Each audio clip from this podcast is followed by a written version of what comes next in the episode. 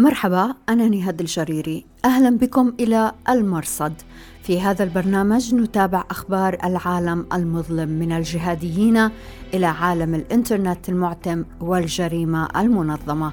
أهلا بكم في راديو وتلفزيون الآن. بودكاست على راديو الآن. أهلا بكم إلى حلقة هذا الأسبوع من المرصد. نغطي فيها الفترة من 25 أبريل إلى 1 مايو 2022 الموافق 30 رمضان 1443 هجرية تقبل الله طاعاتكم وكل عام وأنتم بخير. إلى العناوين. بالنظر إلى إعلام القاعدة المنسلخ عن الواقع نسأل ماذا يفعل الظواهري؟ هل آن له أن يتنحى عن زعامة القاعدة؟ الجولاني في إدلب ليلة العيد. المعارضون يقولون إنها مسرحية. دراسة بريطانية تقول مصنع روسي لل trolls يؤثر على الرأي العام العالمي على الإنترنت. وضيفة الأسبوع الدكتورة أماني غازي جرار الباحثة الأردنية المتخصصة في أصول التربية السياسية والسلام والديمقراطية. وبإمكانكم الرجوع إلى نص هذه الحلقة في أخبار الآن dot net. بودكاست على راديو الآن. كنت في الحلقات الخمس السابقة قد تعرضت للرد على الملحدين النفاة وأود هنا أن أنتقل للجزء الثاني من حديثي حول دوافع الاتحاد في 29 أبريل 28 رمضان نشرت مؤسسة السحاب المتخصصة في إعلام القيادة العامة للقاعدة تسجيلا مرئيا جديدا لزعيم التنظيم أيمن الظواهري. التسجيل لم يحظى باهتمام حتى أشد مؤيدي القاعدة فلم يكن أكثر من الجزء السادس من السلسلة الدعوية معا إلى الله التي بدأت في سبتمبر 2019 من نافلة القول أن إعلام القاعدة لم يعد يقول ما له قيمة أو يواكب أحداث عالمية أو يتطرق لمسائل مهمة للتنظيم وفروعه والظواهر في صلب هذا الإعلام. وإن قال أفسد في 5 أبريل ظهر الظواهري في السحاب مشيدا بطالبة هندية مسلمة تحدت هندوسا استهزأوا بحجابها. ما قاله الظواهري لم يخدم مسلمي الهند ولا تلك الطالبة التي استنكر والدها أن يذكرها إرهابي على الملأ. في المقابل لا يتحدث الظواهري في مسائل تشغل أنصار التنظيم على الأقل. الخبيرة في شؤون الجهادية في BBC Monitoring السيدة مينا اللامي علقت في حسابها على تويتر وقالت على الظواهر أن يعتزل من قيادة جماعة جهادية عالمية وأن يتفرغ للوعظ والفلسفة وتسأل هل كان الإصدار الأخير رسالة عيد أو شيئا عن الحرب في أوكرانيا أو الانسحاب الفرنسي من مالي؟ كلا بل متابعة لأفكار الظواهر عن الإلحاد وتنتهي إلى أن الرجل غائب عن الواقع وتذكر بأنه في 2017 دافع مسؤول في هيئة تحرير الشام عن قرار جبهة النصرة آنذاك فك الارتباط بالقاعدة دون استشارة الظواهري بأنهم حاولوا الاتصال بالرجل ولكنه لم يستجب لهم طوال ثلاث سنوات واضطروا إلى التصرف وحدهم. بودكاست على راديو الآن. أكد تنظيم القاعدة في اليمن أنه أعد لهروب سجنائه من سيئون في ولاية حضرموت يوم 13 أبريل الماضي. الملاحم الذراع الإعلامية للتنظيم قالت إن تخطيطا محكما وتنسيقا امتد أكثر من شهر أفضى إلى تهريب السجناء العشرة وكان من بينهم من وصفتهم بأنهم مجاهدون سابقون في أنصار الشريعة. وزارة الدفاع اليمنية كانت نشرت أسماء العشرة وقالت إن منهم قياديين في التنظيم وكنا نشرنا في حلقة سابقة صورا لهؤلاء بحسب مصدر قريب من مكافحة الإرهاب في اليمن. بودكاست على راديو الآن. عشية عيد الفطر ظهر زعيم هيئة تحرير الشام أبو محمد الجولاني وهو يتجول في أسواق إدلب فيما اعتبره المؤيدون استقبالا شعبيا لكن معارضي الهيئة مثل حسام زمجر الثورة السورية وصف الجولة بالمسرحية وقال إن أكثر من ألف أمني بلباس مدني هم الذين أحاطوا بالجولاني على أساس أنهم مدنيون. في الأسبوع الأخير من رمضان تصاعدت الاحتجاجات ضد الهيئة فلا يكاد يمر يوم دون أن يصدر بيان عن قرية أو محلة. يهاجم الهيئة ويطالب بإطلاق سراح المعتقلين من معارضي الجولاني. بودكاست على راديو الآن. ردا على فيديو مجزرة التضامن الذي أظهر بشاعة النظام السوري وكيف قام عناصره بقتل مدنيين أبرياء في 2013 قال حساب عبد الرحمن الإدريسي الموالي لهيئة تحرير الشام إن الرد الحقيقي على هذه المجزرة وغيرها هو بالالتحاق بقوافل المجاهدين في سوريا. الذين يقاتلون النظام وحلفائه الروس والإيرانيين فشعب التجنيد موجودة في كل منطقة في المحرر. يرد معارضو الهيئة مثل حساب السوري المهاجر ويقول كفاكم كذبا على المشاعر من حمى دوريات الروس واعتقل المجاهدين ولم يسمح بفتح الجبهات ألا تعلم بأنكم السبب الرئيس لتنفير الناس عن الجهاد؟ كيف للشباب أن يثق بكم وهم يشاهدون تقلبكم مرات ومرات؟ بودكاست على راديو الآن. نقلت حسابات مناهضة لهيئة تحرير الشام في إدلب نبأ خروج أبي عبد الله ابن أبي فراس السوري الذي اعتقلته الهيئة في يناير 2021 أبو عبد الله هو قيادي في حراس الدين. والده أبو فراس كان المبعوث الخاص للظواهر للوساطة بين جبهة النصرة وداعش في 2014 لاحقا. أصبح متحدثا باسم النصرة وقتل في غارة أمريكية في أبريل 2016 في صيف 2020 شنت الهيئة حملة واسعة ضد معارضيها وخاصة حراس الدين ممثل القاعدة في الشام. حملة الاعتقالات التي طالت الرموز مع الاغتيالات سواء التي قامت بها الهيئة أو التحالف أدت عمليا إلى القضاء على التنظيم. في الأسبوع الأول من أبريل الماضي أفرجت الهيئة عن القيادي البارز في حراس الدين أبي عبد الرحمن المكي عضو مجلس شورى التنظيم الذي اعتقل في 4 أكتوبر 2020 وحكم خمسة أعوام مصدر قريب من هيئة تحرير الشام قال لنا في أبريل إن إطلاق سراح المكي جاء لانتهاء محكوميته موضحا أنه اشترط على الرجل عدم الانضمام إلى جماعة أو تشكيل أي فصيل وقد ينطبق الشرط ذاته على السوري. بودكاست على راديو الآن. تدخل حرب روسيا على أوكرانيا شهرها الثالث ولا يبدو أن ثمة نهاية قريبة للحرب لكن الماكينة الإعلامية الروسية تشارك في دعمها بقوة. صحيفة الجارديان البريطانية نشرت أن روسيا توظف trolls في مصنع قديم في سانت بطرسبرغ لاستهداف حسابات المؤسسات الإعلامية والسياسيين في العالم ونشر الدعاية المؤيدة للرئيس الروسي فلاديمير بوتين. ال trolls هم المتصيدون الذين يتعقبون قصصا أو أشخاصا ويعلقون عليها أو يعيدون نشرها بطريقة تتناسب مع الرواية المكلفين بها. يضخون حجما هائلا من التعليقات والأخبار بحيث إن بحث شخص عن موضوع ذي صلة وجهته الخوارزميات إلى تلك الرواية دون غيرها. المعلومات عن مصنع ال trolls هذا جاءت في بحث مولته الحكومة البريطانية وسينشر قريبا. يضيف البحث أن هذا المصنع تابع ليفغيني بريغوجين مؤسس وكالة الأبحاث الإنترنتية المتهمة بالتدخل في الانتخابات الرئاسية الأمريكية عام 2016 التي فاز فيها دونالد ترامب. بودكاست على راديو الآن. منذ بداية الحرب الروسية على أوكرانيا راجت أنباء بأن روسيا حولت جزءا من نشاطات مرتزقة فاغنر من إفريقيا إلى أوكرانيا لكن لا يبدو أن هذا دقيقا.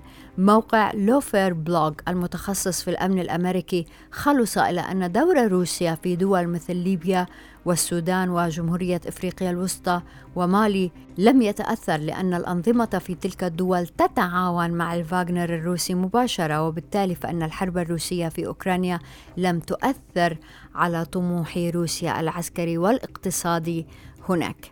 وعليه على أمريكا أن تتبع سياسة مختلفة تجاه أفريقيا إن أرادت أن تقلص النفوذ الروسي هناك.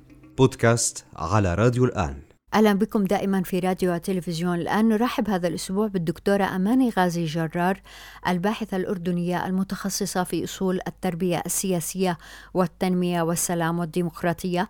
الدكتورة أماني أستاذ مشارك في جامعة فيلادلفيا هنا في عمان وعضو مجلس البحث العلمي ولها مؤلفات مهمة في فهم ومكافحة الفكر المتطرف ومنها إرهاب الفكر وفكر الإرهاب الصادر في 2018 والتعليم بوصلة التنمية المستدامة الصادر في 2021 وشاركت في تأليف كتاب هو الأول من نوعه بالعربية بعنوان التربية الوطنية في الوطن العربي الصادر في 2019 شكرا جزيلا لوجودك معنا في البرنامج دكتورة أماني. أهلا فيك وشكرا للاستضافة أستاذ نهاد. شكرا دكتورة. في كتابك إرهاب الفكر وفكر الإرهاب وكتوطئة لما سيأتي كيف يمكن أن نسقط هذا العنوان الواسع على ما يحدث حولنا. أين نرى هذا العنوان في حياتنا اليومية؟ نعم. العنوان آه، يعكس آه، جزئيتين الفكر آه، والإرهاب. الفكر الإرهابي والإرهاب كحالة واقعية أو حالة عملية نعيشها هذا اليوم. عندما نتحدث عن نحاول أن نستشف ونتضح تتضح لنا الصورة بشكل أكبر حول ما نعيش به هذا هذا اليوم الواقع نجد سيناريوهات كثيرة من الفوضى نعيشها هنا وهناك. في كافة آه، الدول دول العالم. آه، سواء نتحدث عن الشرق أو الغرب نتحدث عن عن عن العالم العربي أو آه، السيناريوهات المختلفة التي نراها في الأزمات الأمنية على سبيل المثال. وحتى قتل الحريات اللعب بالنار آه، أحيانا الدعم العسكري وتسليح المدنيين آه، لإثارة غضب أو لثورات قد تكون غير غير مشروعة بمعنى أنها تتجه إلى الإرهاب أكثر من كونها تستعيد أو تستعيد شكل من أشكال الحقوق. الواقع الذي نعيشه كله يعني أعتقد كما أنا لمسته في في دراساتي وكتابي هذا يعني يدخلنا في في حالة من قتل الحريات وحالة من تدمير للعقول وحالة من إلغاء الآخر إنجاز للتعبير آه، بشكل مباشر. دكتورة في الصفحة 40 عنوان فرعي التعصب والإرهاب كحالة فكرية تدميرية. كيف دكتورة؟ نطرح هذا السؤال وأنا في ذهني باحثين يخلطون بين الرأي وبين الإرهاب بين الرأي وحرية التعبير عن هذا الرأي وبين ممارسة العنف والتطرف. بنحب نسمع منك دكتورة عن التعصب والإرهاب نقيضا للحرية. يمكن كتير مهم إنه نحكي في تعريف الإرهاب. اللي أجمع عليه كثير من المفكرين آه، والدارسين بأنه هو آه، فعل عنيف آه، ومخطط له وهو خلق جو من من الخوف وهو فعل منظم من العنف والتهديد والترهيب والرعب يخلق صاحب أو الإرهابي أو صاحب الحالة الإرهابية أو المعنف ويعمل حالة من الفوضى لتحقيق هدف معين سياسي أيديولوجي. وهكذا تقوم الحركات الإرهابية إجمالا. هلأ هذه الحالة إذا كانت تقوم على آه، التعصب وعدم تقبل الآخر والتهميش وإقصاء الآخر وعدم الاكتفاء آه، فقط في أن آه، يعني يفرض أو يقول رأيه بل يتعدى ذلك إلى فعل عنيف ومنظم يستهدف آه، يعني آه، حالة تدميرية بأقصى طاقاتها وبأقصى آه، إشكالاتها. ولا وهو يتعدى فعليا حالته الذاتية. يعني هو في البداية سيكولوجيا هو تدمير ذاته. هو حالة من السيكولوجيا التدميرية لذاته. لا لا يكتفي بذلك بل ينتقل ليعممها على الآخرين. فهو منتج يعني فردي يؤثر على الثقافة قد يكون منتج منظم جماعيا يؤثر على الثقافة المختلفة لننتقل من حالة السلام والمحبة التي نريد إلى حالة للأسف من التزمت والانغلاق وضيق الأفق آه، وتحمس أو تعصب لعقيدة دون غيرها رفض لآراء الآخرين أو حتى التمسك بكل ما هو آه، رافض للآخر. يعني بمعنى أن ثقافة التشويه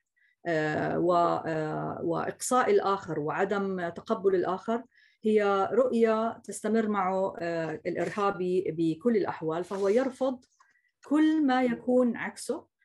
حالات هي حالات إنجاز التعبير عصابية عدائية تتعدى الذات لتتنافر مع الآخر وتقهر حريته وتهمش على سبيل المثال الشباب والمرأة وحتى تأخذ حقه في المواطنة. يعني هذه نقطة جدا مهمة وفي كرامته الإنسانية.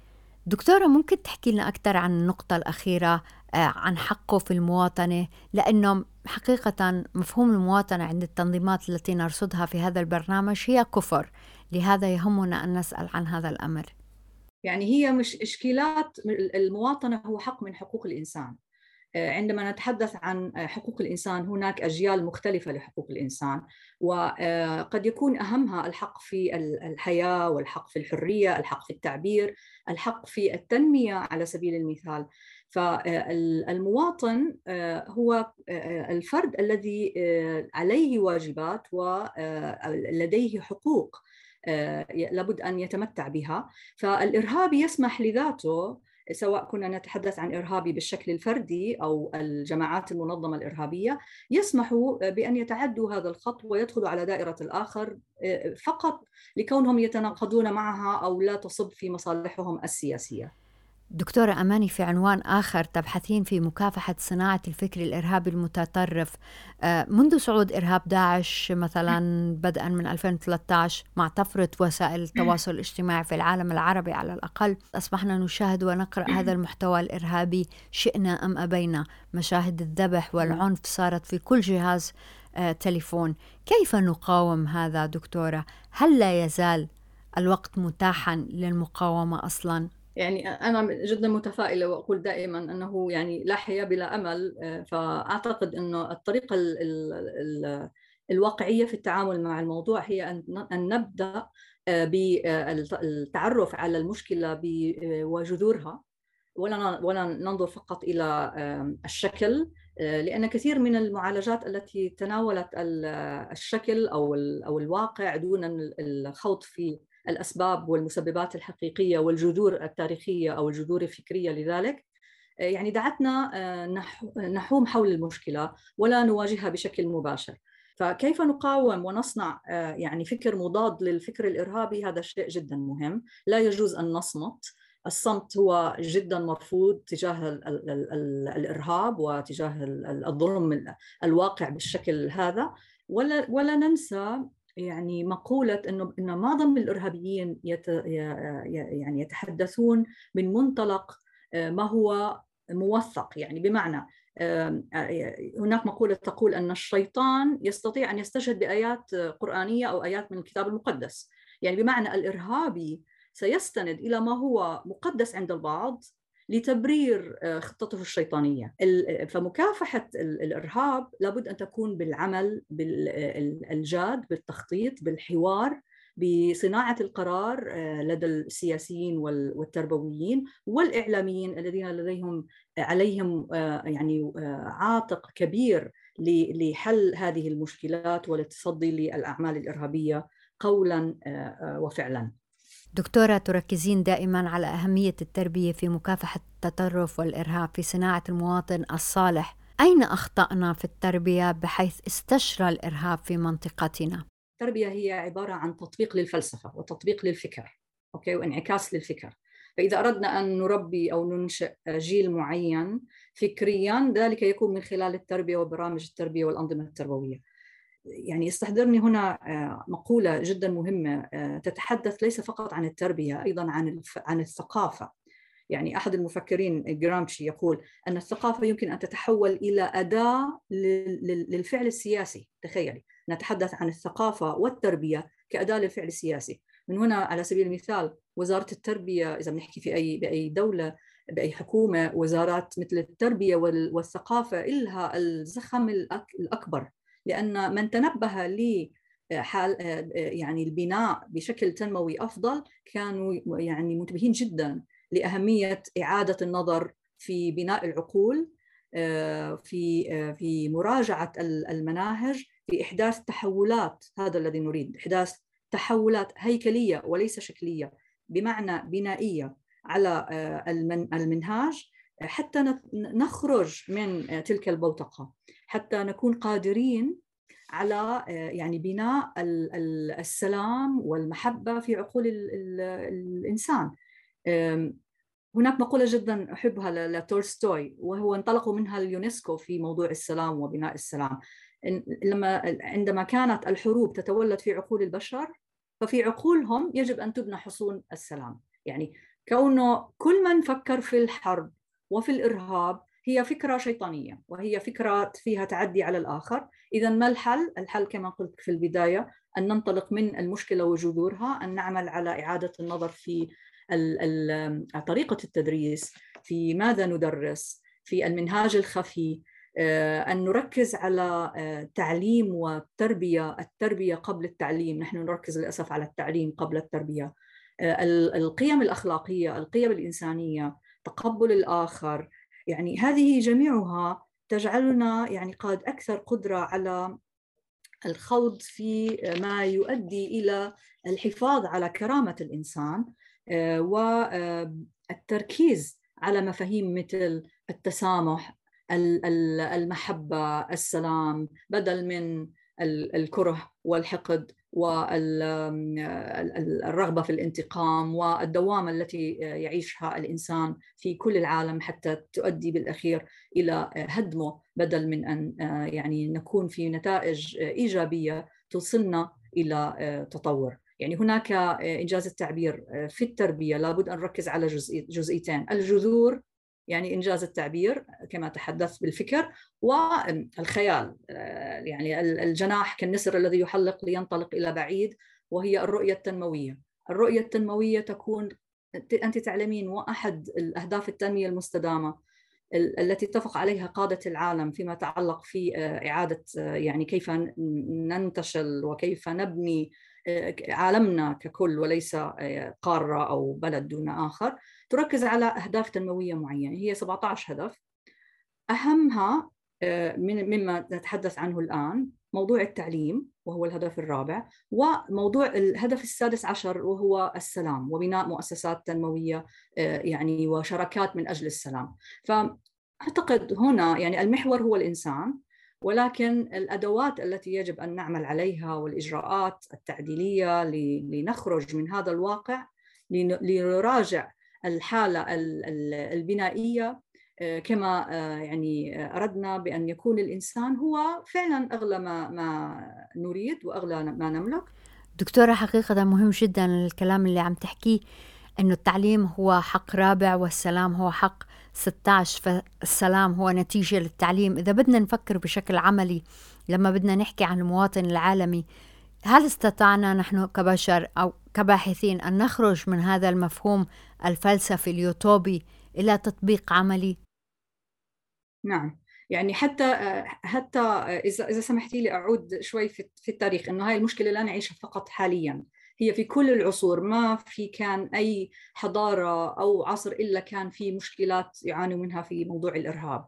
آه، بعضها أخذ شكل آه، سياسي بعضها كان بالاستعمار بعضها كان بالتطرف الديني آه، بتفسير شيطنة الآخر بالتفسير الديني المتطرف. هلأ ما يهمنا أن نستفيد هذا ما أحب أن أركز عليه في التاريخ أن نستفيد من المشكلات. ومن الدروس كما يقال المستفادة من هذا من هذه الوقائع لنعمل على يعني آه، تحسين وتحصين بالصاد تحصين آه، عقول يعني الشباب والأطفال والمتعلم أينما كان. والتعلم لما نقول تعلم آه، جيد في اليونسكو ما بيقولوا عن التعلم بمعنى التعليم للأطفال، هنا يتحدثون عن التعليم بكل المراحل، يعني في في جيلي، في عمري، في عمرك، في في عمر حتى اللي هو التعليم المستمر. كيف نضمن أن تكون قنوات ليس اولا المحتوى المحتوى الجيد، أنا عملت على دراسات آه، يعني سواء في الأردن آه، لمناهج أو في العالم العربي آه، في اليمن في الجزائر اطلعت عليها من أجل دراسات مقارنة آه، في مصر في في سوريا يعني الأنظمة المختلفة. منها ما كان أنظمتها يعني توتاليتاريه في فترة معينة و و وتحكم يعني السلطة في خلينا نقول في النظام التربوي أو بعدم اللاعلمانية يعني بمعنى توغل السلطة الدينية على التخطيط التربوي وتدخله في الخطط التربوية. المشكلة كان يكون بالمنهج كثير من الأحيان. ماذا يجب أن ندرس بالمناهج؟ على سبيل المثال تم, تم الابتعاد كثيرا إلا ما كان هناك فقط شكليا بموضوع التعليم الفنون الدراما الموسيقى الرياضة. الفن السينما الأعمال هذه كلها التي من شأنها أن تهتم بالروح. التربية يجب أن تهتم بالعقل والروح والجسم البدن البدن وهذا لديه أدوات معينة من خلال على سبيل المثال الرياضة وغيرها. وإحنا مش كثير بنهتم نحكي بصراحة لا في في العالم العربي في هذا الجانب. الغرب بتفوقوا علينا في هذه النقطة ويعني كثير أنا أنا شخصيا دخلت بكثير من المحادثات في هذا الموضوع. كنا نلاقي أن في عندما يتم إعطاء الأولوية هل ندرس حصة رياضيات أو لغة عربية ولا ندرس رياضة وفن؟ يتم إلغاء الرياضة والفن على حساب إنه بدنا نلحق المنهج. وكأنه المنهج هو الأساس. الآن العالم يتجه بشكل آخر. الإنسان واحتياجاته والمجتمع واحتياجاته يجب أن توجه التخطيط لهذا لهذا التعليم. وبالتالي ماذا نحتاج؟ نحتاج مزيد من الانفتاح مزيد من تقبل الآخر. إذا نركز على أمور مثل مثلا التربية الأخلاقية التي لا ندرسها للأسف في بعض في بعض الدول. ويفترضوا إنه هذا الشيء موجود عند الأسرة أو عند المدرسة بالطفولة حتى في الجامعات. هلأ حديثا على سبيل المثال عندنا في الأردن إحنا بنعتز بها الخطوة إنه صار مثلا في اهتمام بالتربية الإعلامية أو بالتربية البيئية. طب هذه اللي أهداف التنمية المستدامة كما تحدثت قبل قليل. طيب لماذا ننتظر لعام 2022 بالوقت اللي كان بال 1930 بلشت الاهتمام بحقوق الإنسان وبمكافحة أول اتفاقية كانت بالاهتمام بمكافحة الإرهاب والرقابة على كل ما هو إرهابي وحظر الإرهاب وتجريم الإرهاب، لماذا ننتظر من سنة ال 30 ل 22 لحتى نشوف يعني لماذا لا نتعلم من التاريخ؟ لماذا لا نتعلم من الآخر؟ الدول التي سبقتنا لماذا لا نتعلم نتعلم من أنفسنا؟ يعني يعني إحنا في تراجع العالم العربي للأسف ولا أريد أن أتحدث هنا عن الأردن فقط. في تراجع وخاصة أزمة كورونا يعني كشفت مشاكل كثيرة. نحن في تراجع في كافة المجالات. التعليم هي واحدة منها. وخاصة عندما لا نتحدث عن التعليم بالمعنى المعرفي نتحدث عن التعليم بالمعنى التربوي يعني التربية. ونركز هنا على التربية.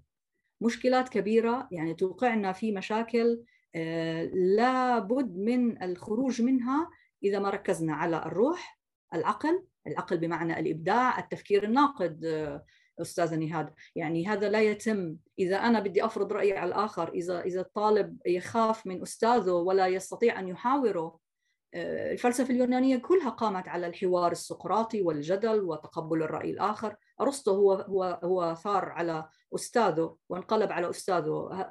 أفلاطون كان مثالي أرسطو واقعي وقلب الهرم.